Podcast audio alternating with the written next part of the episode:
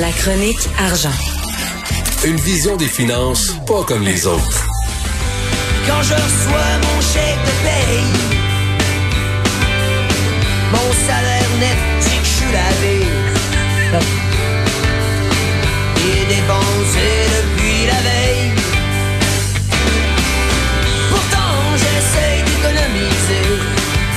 Wow, Rudy Kaya et les vilains pingouins, ça fait longtemps que j'ai pas entendu ça, mon cher Yves. Écoute, moi, je suis toujours inspiré par euh, les, nos, nos musiciens et leurs paroles euh, pour te parler de- du sujet que je veux te parler aujourd'hui, les gros salaires et augmentation pour les délégués du Québec à l'étranger. Écoute, on vient d'apprendre récemment là, que le gouvernement Legault, toujours aussi généreux pour euh, ses hauts fonctionnaires, là, le nouveau représentant à Atlanta, David Bruce Wenner, là, empochera un salaire de 20% supérieur à celui de son prédécesseur lors de sa nomination en 2017. Et juste pour faire une référence, là, selon Statistique Canada, là, entre 2017 et 2019, le revenu moyen au Québec est passé de 44 000 à 45 000. Il s'agit d'une hausse de 4 Fait que quand tu regardes les augmentations, même pour les comparables dans ces périodes-là, là, l'inflation là, est toujours à 2 tu sais. Fait que des augmentations de 20% comme ça. En tout cas, il a été nommé le 24 Mais- mars. Mais c'est quoi la justification? De son augmentation? Oh, c'est toujours la même affaire. euh. Euh, c'est pas un traitement ex- exceptionnel. C'est conforme à les règles concernant la rémunération, les autres conditions des titulaires d'emploi supérieurs à temps plein.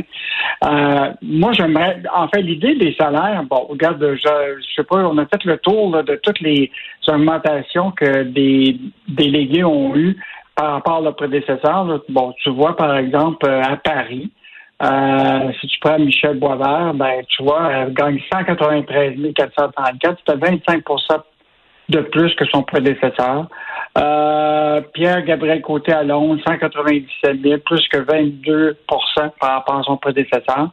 Donc, euh, toujours généreux. Ce qui va être important de vérifier, puis c'est ce qu'on... Parce que, tu sais, nous, on suit toujours ce que où vont vos impôts, euh, puis c'est dans ce cadre-là qu'on qu'on sort. Ce qui va être intéressant, c'est est-ce que euh, ce salaire-là euh, va démontrer que, par exemple, on a plus d'investissements qui vient de la France, on a-tu plus d'investissements qui vient Ben de, oui. de, de, de partout pour voir euh, les vrais résultats? Et euh, je te rappellerai que, tu te rappelles récemment, Michel euh, Girard avait sorti l'idée que au Québec, maintenant, on est plus d'un million de salariés de l'État en sol québécois. Donc, autant Ben de la oui. fonction publique, etc. donc 24 des travailleurs québécois au Québec eh bien, ont un chèque de paie qui est payé à partir des contribuables québécois. Fait que, euh, Écoute, Yves, je connaissais, je, je le nommerai pas, euh, je connaissais un délégué euh, du Québec à l'étranger, puis je te dirais pas quelle ville, OK? mais, mais il avait une cuisinière, là, c'est-à-dire une femme qui lui faisait la bouffe, même ses petits déjeuners. Il ne faisait pas ses toasts, OK? Il y avait quelqu'un qui était là, qui était payé pour faire son petit... dé- Je comprends quand tu reçois, mettons, à la maison, parce que c'est la job des délégués de recevoir des gens, des politiciens de leur pays, bon, faire faire des affaires, tout ça, que tu as besoin d'avoir une cook. Mais lui, c'était 7 jours par semaine, tout le temps. Elle faisait même ses toasts puis ses céréales le matin.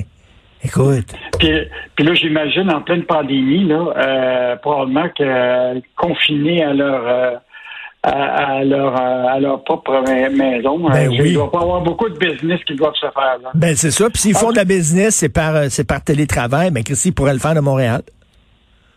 Oui. Exactement. Ou, ou peut-être venir aider euh, ici au Québec pendant la période de la pandémie avec euh, avec leur salaire qu'ils ont. Mais écoute, je pense que ça vaut la peine de toujours savoir où vont nos impôts.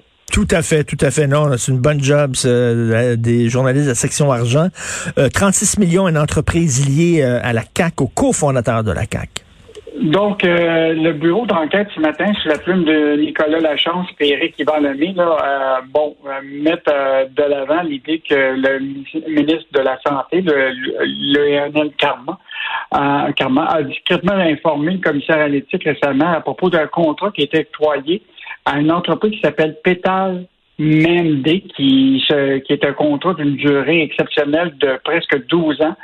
Et ce qui est intéressant, c'est que Pétale Médal, un de ses actionnaires, euh, c'est Charles Sirois. qui est quand même le cofondateur de la coalition Avenir Québec. Ben oui. Euh, donc, euh, évidemment, euh, ça soulève toutes sortes de, questions. puis même, ça a même inquiété Léon Karma parce que lui-même a demandé à, un organisme là, de, de, vérifier effectivement si c'était dans l'ordre. Mais ce qui est vraiment fascinant, c'est que ce contrat-là est octroyé sans concurrence. Et mmh. Puis il n'a pas été justifié ni par le fait que c'était une question de pandémie. Euh, le bureau d'enquête a appris que, euh, a confirmé qu'il n'y avait aucun lien entre la pandémie et euh, l'approbation de, cette, de, cette, de ce contrat-là. et donc, ça, c'est un, espèce de logiciel qui permet de brancher des cliniques là, à une plateforme là, pour des plages horaires pour les rendez-vous. Or, ça n'a pas l'air d'être un gros succès parce qu'il y a seulement 38 cliniques qui ont été branchées sur 1300.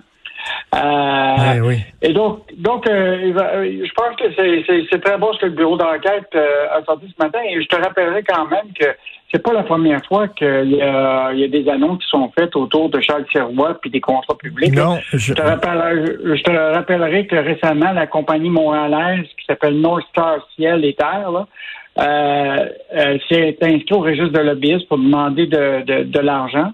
Et euh, il y en demeure pas moins qu'elle avait déjà eu de l'aide euh, du financement de, en août 2018, un premier financement de 13 millions de Québec. Euh, là, il demandait des prêts de 5 millions. donc, il y a eu cette ferme-là. il y a eu d'autres d'autres situations où que le, effectivement les compagnies proches de Charles Tiroir ont tenu. Et je te rappellerai que récemment, en 24 octobre 2020, euh, le premier ministre Legault avait rencontré en privé les PDG des plus importantes entreprises du Québec sous l'invitation d'un organisme qui s'appelle QG100, un organisme qui a été fondé par son ami milliardaire et cofondateur de la CAQ, Charles Sirois. Écoute, euh, beaucoup, beaucoup d'histoires de copinage hein, euh, autour du gouvernement Legault. Là, on se souvient là, de, de, Guy Leblanc aussi qui avait été nommé à Investissement mm-hmm. Québec et tout ça. Beaucoup d'histoires de un chum, c'est un chum. Malheureusement. Ben, bon job pour de la part des journalistes de la section argent. Salut Yves, on se reparle demain. Bonne journée. À demain. Au plaisir. Au revoir.